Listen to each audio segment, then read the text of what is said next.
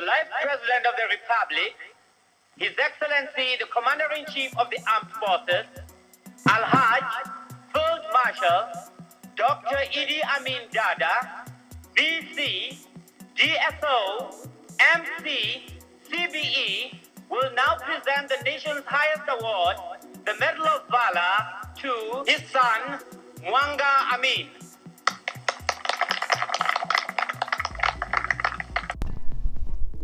This is a clip from the film The Rise and Fall of Idi Amin, the third president of the Republic of Uganda. Numerous documentaries and at least four Hollywood blockbusters, such as The Last King of Scotland, have tried to portray his complex, conflicted, and controversial life. Was he a buffoon, a nationalist, or a dictator who killed an estimated 300,000 people during eight years of his rule? It is 40 years anniversary this month since Tanzanian forces alongside Ugandan exiled fighters drove Idi Amin out of Uganda. Amin's contested history has always intrigued me.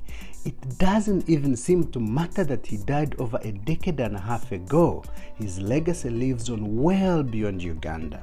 I grew up in post independence Uganda shortly after the collapse of Idi Amin's regime in 1979, where so many stories of this giant of a man were told to us.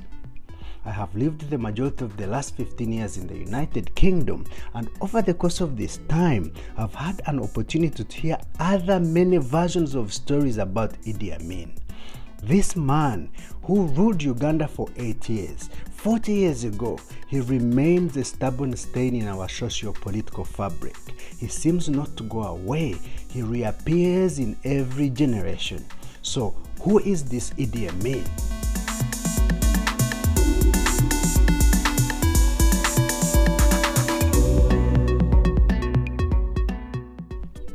My name is Eric Mwinemugaj, and in this four part podcast series, I will explore the Idi Amin that I met as a child, and then the one I met as a teenager in school and civic education, the one I met here in England, and finally, the one I met as a creation of Hollywood. Idi Amin, the subject of many documentaries. This is all coming up on the 30th of April.